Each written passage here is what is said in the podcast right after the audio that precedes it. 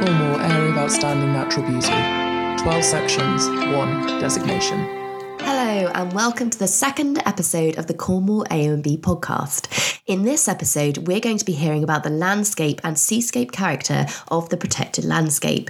These are our aims, policies, and objectives that help us to conserve and enhance the protected landscape.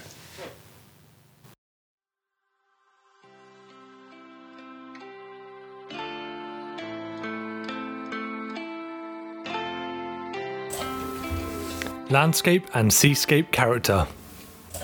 Landscape is an area as perceived by people whose character is the result of the action and interaction of natural and or human factors. It is more than just a sum of its parts. It is a sense of place.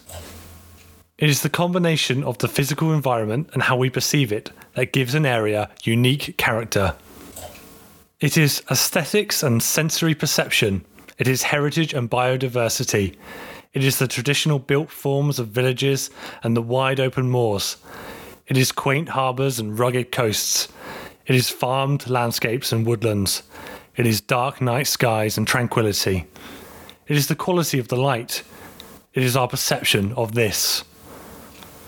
The essence of the place forms the quintessential Cornwall of which the AONB is a key environmental social, and economic asset. Our priority for landscape and seascape character is place. Our aim is that the character and local distinctiveness of the Cornwall AONB is conserved and enhanced through appropriate plans, strategies, and policies, and delivered through project activity. To find the full list of our priorities and our objectives for landscape and seascape character in Cornwall's protected landscape, visit cornwall-aonb.gov.uk forward slash management plan. Thank you for listening to the Cornwall AONB podcast. Please rate, review, and subscribe. We look forward to seeing you next time. Cornwall Area of Outstanding Natural Beauty. 12 sections, 1